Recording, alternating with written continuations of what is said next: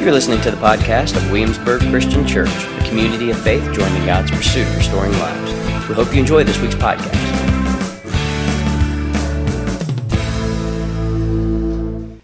So, we are in a period of Israel's story, a hundred years after Haggai and Zechariah. The temple now has been rebuilt, and a prophet by the name of Malachi comes on the scene. He's coming to speak to Jewish people who had returned to the land from exile in Babylon, living under the rule of Persia, but at least their temple has been rebuilt. And if you're keeping up with your Bible history and your timeline, this is what we might call the period of the Second Temple, right? Or the Second Temple period. Um, and even though it's been rebuilt, the promises of God's glory filling the temple have gone unfulfilled. It hasn't quite materialized as it seems the people of Israel would like. And so Malachi comes to a people who feel as though they are discouraged, hmm. that God's presence isn't quite as clear as they thought it would be, that the temple is an empty sign of promise yet unfulfilled. And so he comes to them as a discouraged people, and he has a word for them, and the word for them is filled with imagery and filled with promise. And it's meant to be filled with hope. And one of the words he has for the people of God comes to us in Malachi chapter 3, verses 1 through 4, and he says, or the Lord says through his mouth, Look, I am sending my messenger, and he will prepare the way before me. Then the Lord you are seeking will suddenly come to his temple. The messenger of the covenant, whom you look for so eagerly, is surely coming, says the Lord of heaven's armies. Now we've come to believe, sitting on this side of the cross and on this side of the story, that this messenger that Yahweh had promised was a man by the name of John. And we believe this because, well, that's what Jesus believed. That's what Jesus said. In Luke chapter 7, verse 26 and 27, Jesus says, Where you're looking for a prophet. Yes, he's more than a prophet. John is the man to whom the scriptures refer when, he, when they say, Look, I am sending my messenger ahead of you, and he will prepare your way before you. This is John the Baptizer, sometimes known as John the Baptist. That was very confusing to me growing up because I didn't grow up Baptist. And he used to wonder why we're not Baptist like John. But then I realized that he was called the Baptist because he baptized folks. I was like, okay, so John the Baptizer in our society makes a little more sense for those of us who don't have quite the familiarity with the story. And he's the messenger that was promised by Malachi, but it's important that you realize this is not the only thing Malachi says about the messenger. That he's going to do more than just come and prepare the way. Malachi describes the kind of ministry he's going to have. So, if you will, Malachi chapter 3, look at, look at verse 2 again. We read it, but look at verse 2. Or actually, we didn't read it. Now we're going to read verse 2. And he says this He says, But who will be able to endure it when he comes? Talking about the messenger. Who will be able to stand and face him when he appears? For he will be like a blazing fire that refines metal, or like a strong soap that bleaches clothes. He will sit like a refiner of silver, burning away the dross. He'll purify the Levites, which is the priesthood, refining them like gold and silver, so that they may once again offer acceptable sacrifices to the Lord. I mean, I don't know how you read that, but if I said to you, my friend's going to come to your house, and you're like, okay, and I said, but who can endure it when he comes? Who'll be able to stand and face him when he appears? He's going to be like a blazing fire that refines metal. He can burn your house. I mean, you know, like that's not a very appealing kind of like, well, let's look for that guy. That guy sounds pleasant. when we spend time with the prophets during this Advent season, we're always going to be reintroduced to John. And we're reminded of John's truth telling ministry. And it was probably from his dad, who's a priest named Zechariah, a priest of God's people, that he learned his truth telling ministry from. Because when Zechariah found out he was going to have a baby, a boy that would be John, he prophesied this himself in Luke chapter 1, verse 76. He said, You, child, will be called a prophet of the Most High. For you will go before the Lord to prepare the way. You will tell his people how to be liberated through the forgiveness of their sins. Because of our God's deep compassion, the dawn from heaven will break upon us to give light, listen, to give light to those who are sitting in darkness and in the shadow of death, to guide our feet to the path of peace. Amen. Now, I can deal with that guy more than I can the guy who I can't endure and his face is going to be like blazing fire or whatever.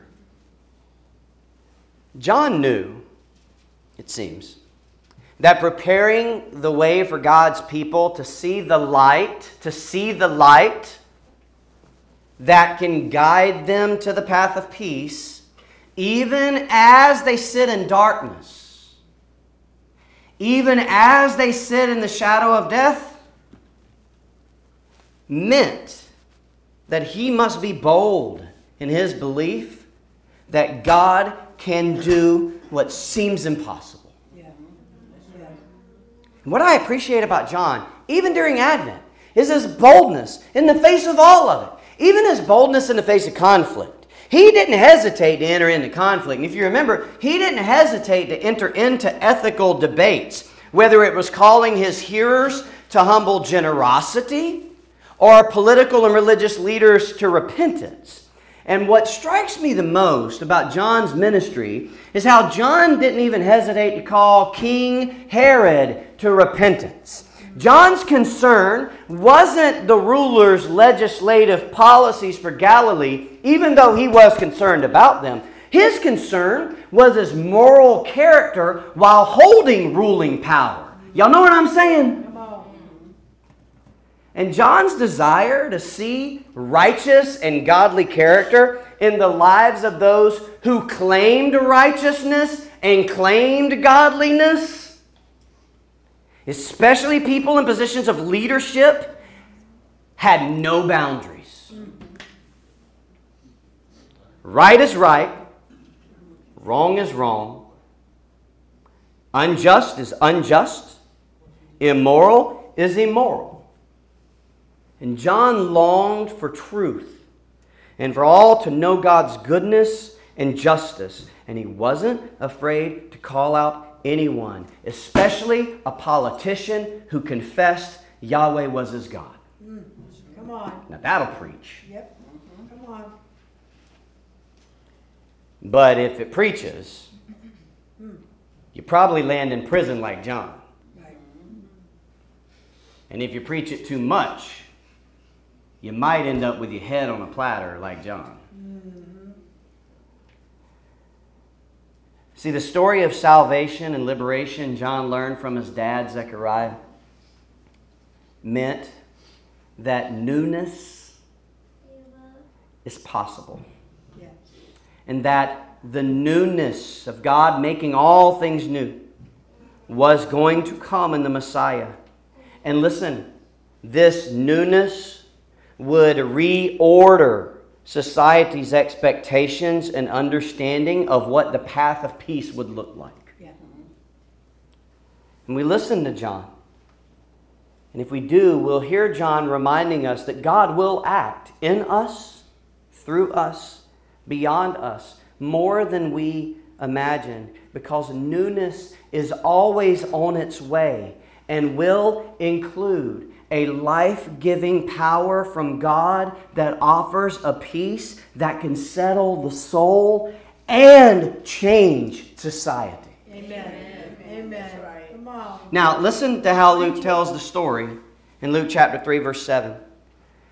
Here's the story. When the crowds come to John for baptism, he says to them, You children of snakes. That's what he says. Who warned you to flee from the coming wrath? First off, they come into your baptism and you talk about their mom and daddy, right? Like, your children are snakes. He didn't call them snakes. He said your mom and daddy are snakes. Look at John with his mama jokes. And so he says in verse 8, he says, Prove by the way you live that you have repented of your sins and turned to God. What John is saying is, I hear you confess with your lips, but I want to see it with your life. Come on, that's right. Children of snakes. I mean, really, what if I did? I was like, Welcome, welcome, beloved children of snakes. The Williamsburg Christian Church. Like, right? Like, John, John is, I mean, no wonder why the whole who can endure him statement is starting to make sense, right? So he goes on, he says, Don't just say to each other, we are safe because we're descendants of Abraham. In other words, don't just say, I was born in church.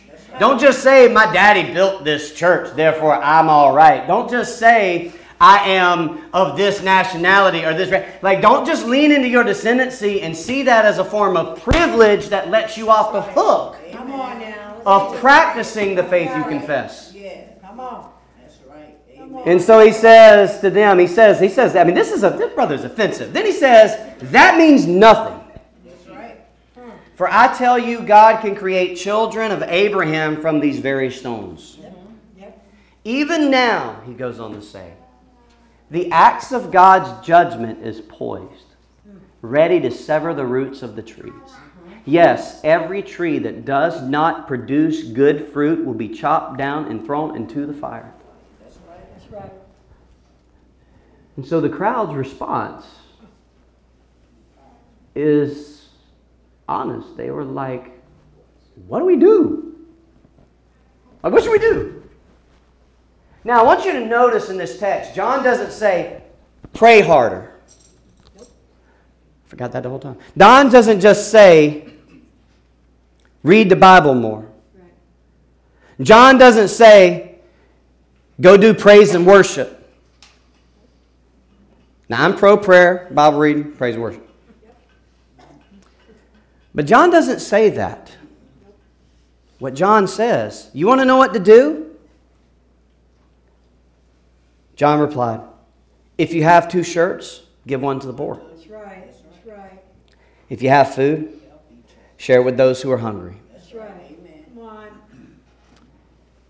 Even corrupt tax collectors, Luke tells us, came to be baptized. And they asked, Teacher, what do we do?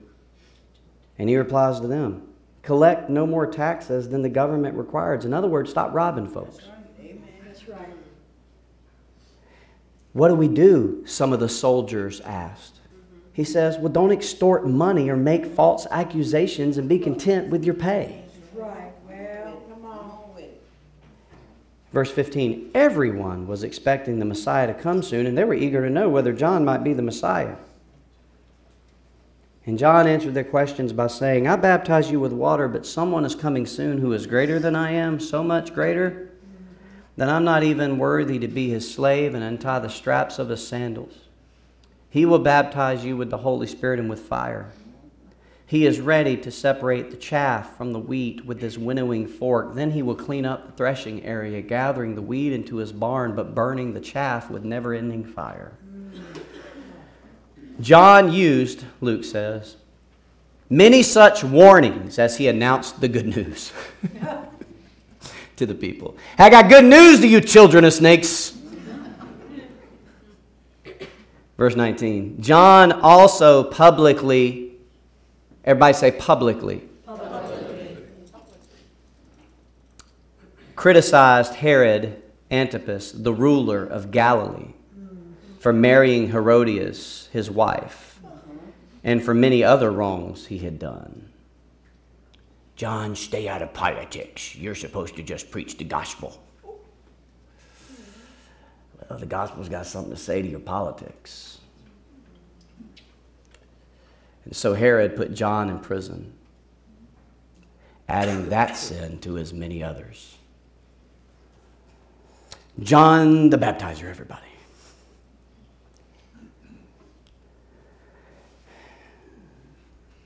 The path of peace that Zechariah prophesied John would guide their feet to with this truth telling ministry of liberation. A gospel that spoke to every life about all aspects of life Yeah. was not the path of peace people were looking for. And so they tried to silence him, especially those with power and privilege. They tried to have him arrested and even did that and eventually had him killed. The people that heard John were walking a different path to a different expectation of peace. And John's message was that if people want to be baptized in the life giving power of God and experience a peace that can settle the soul and change society, they have to walk a different path than the one they are on. They have to walk the path that requires of them hospitality, that requires of them generosity. So he tells them to share their resources and possessions with others. If you want to know what to do, he said, if you want to know what peace looks like, so that you can know what it feels like and the power that it has among us, then share your resources. Come on, preach it. Come on, tell us about it. And he says, This is the way to the Lord that is to come. And this is the path of peace that came with too high a price for some. And it's the path of peace that did not align with their expectations of what makes peace possible. Sadly, many of them had forgotten how God's peace works. O- over the course of time, they were immersed in a vision of the world. Listen, please. They were immersed in a vision of the world that revolved around getting and gaining, gripping and grasping. And they were expected, they were expecting a path of peace that would look more like power and privilege. Hmm. Hmm. Because that's what they thought would bring peace. More power, which gets you more privilege. And the way to get more power and more privilege is to grip and grasp and gain and get. That's the story of the text. and they were expecting a path of peace far different from the path of peace John was pointing them to, and that Jesus would lead them through. And I got to tell you, I can appreciate why, personally. I mean, when you look at their world that they were in, something was terribly wrong in their world. For most of them, Herod is not the king God had promised. Mm-hmm. So then, why is he the king? Foreigners had first come from far away with hatred in their eyes and weapons in their hands, and now they rule them, the Roman Empire. And they're offering a Pax Romana, a peace of Rome, that doesn't feel like peace at all. Because, just functionally speaking, for them, the taxes are too high Right. and the resources are too thin. And 3% holds most of it. That's what the data tells us. In their day. In their day. And their expectations were set on a different peace. And it was so set on a different kind of peace, beloved, that they could not see the peace John was trying to point them to. Mm-hmm. Right. And when you can no longer see the Lord's path of peace, it is because you no longer remember the Lord's promises. And when you no longer remember the Lord's promises, you are left with having to figure out your own path to what you think is peace. And what John is also trying to help them see is that if they would turn their eyes off of their own expectations and understanding of peace and walk away from the path of power and privilege that they think leads to peace, that they would see that even there God is always working, the Lord is always acting, but the Lord is never in a hurry because the Lord is not anxious. The Lord is not stressed. The Lord is actually the only one who could hashtag too blessed to be stressed. Just want to be clear with that. Like, like only the Lord could really, like really, Lord, like for real, y'all. Come on. Some, what we learn from the prophet Malachi's words, which happened many generations ago, is that when the Lord spoke to Malachi, the Lord was not in a hurry to lift John up to prepare the way of the Lord. Because John didn't come till generations later. But the Lord was always acting. The Lord was not in a hurry to come and save us, but the Lord was always acting. The Lord is not in a hurry to provide for you, but the Lord will provide because the Lord is always acting. Yes. The Lord only asks, it seems, that we walk forward in trust, but not just along any path, along the path of peace, the path of peace, the path of peace making, not peace keeping. John was not a peacekeeper. If he would have been a peacekeeper, he'd have kept his politics to himself. He would have kept his religion to himself. He would have kept his Torah to himself. He would have not called his followers children of snakes. Peacekeeping is easy because it doesn't cost us anything. But peacemaking, peacemaking costs something. Peacemaking costs us one of our two coats when we encounter someone who doesn't have one. Peacemaking costs us some food when we find someone who doesn't have some. Peacemaking costs us some time.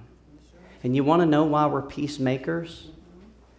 Because we have the peace of Christ in us. That's right. Amen. You want to know why I believe we have the peace of Christ in us? Because we have the Holy Spirit in us. And you know what the Bible says about the Holy Spirit? That the fruit of the Spirit is love, joy, Peace.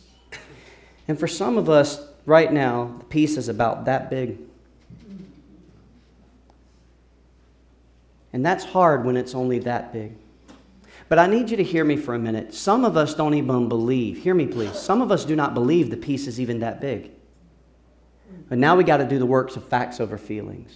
Because if you have the Spirit of God in you, the peace of God is in you. And it may be just a flicker, it may be just a very, very faint light flicker, but it is a flicker nonetheless. And all it takes is a spark to light a fire. Right. Come on. But here's the problem many of us are trying to fan this peace into a flame by better Bible study and better prayer. And I am pro Bible study and pro prayer. I want to be real clear. But that's not what John said. Right. Bible study and prayer need to happen. But you know what fans this flame of peace? Is when we don't just sit with it and hold it, but when we walk in it. That's right. And when we walk in it, it's got to look like That's something. right. And looking like something means when we see someone without a coat and we have two, we give one. Right. Or when we see someone without a coat and we've only got one, we get one because we can go buy another. That's right. That's right. When we see someone without food, we give some and we invite them to share it with us. When we see someone who's sitting alone, we don't let them sit alone unless they want to sit alone and we sit with them. Yes. That fans the flame of peace inside of us. So many of us think that peace that comes from our faith is about an absence of chaos, that is just about a peace of mind or a peace of heart. But when Scripture says, let the peace of Christ rule in your hearts, it's inviting us to a transformed way of life. Because peace in the Hebrew tradition was never just an individualistic peace. Peace in the Hebrew tradition is tied to this word shalom. And shalom means human flourishing, well being, it means wholeness. And so, if I have the peace of Christ in me because the Spirit of God is in me, and even if it's just a small flickering flame, when Latanya brings the peace of Christ in her, that may be even for her a small flickering flame, into my life and entering into the hard things of my life that is smothering that flame of peace, she brings her flame to my flame, and guess what those two flames create? A bigger flame. And then she begins to flourish, and I begin to flourish because neither one of us are alone in the moment that we're in, and the light is burning brighter. And then comes along Clay with his flickering flame. Comes along Casey, and Casey's flame ain't flickering. She is hashtag too blessed to be stressed, so her flame's on fire. And she walks in, and she sits with us, and there it is, and the flame takes off. And the more and more we come together, the brighter the flame grows. And that is the idea of the peace that comes from the Advent season, which is why we're talking about it as a church. It's not just enough for you to have a settled soul. That is good and beautiful, and that's what God wants for you. But what God wants for you is to bring that settled soul to my settled soul into an unsettled society and show them what a non anxious presence looks like. Show them what the reign of Christ can look like. Show them what the God who provides can look like. Show them what peace in a world of bullets and bombs can look like. Show them what hospitality can look like. Show them what generosity can look like in a world that is gripping and grasping and gaining and getting. But we become a people who are giving because we lit the candle of peace and we said, in a world where none of this seems possible, we believe it is because God can do the impossible. You're listening to the podcast of Williamsburg Christian Church, a community of faith joining God's pursuit of restoring lives. We hope you enjoy this week's podcast.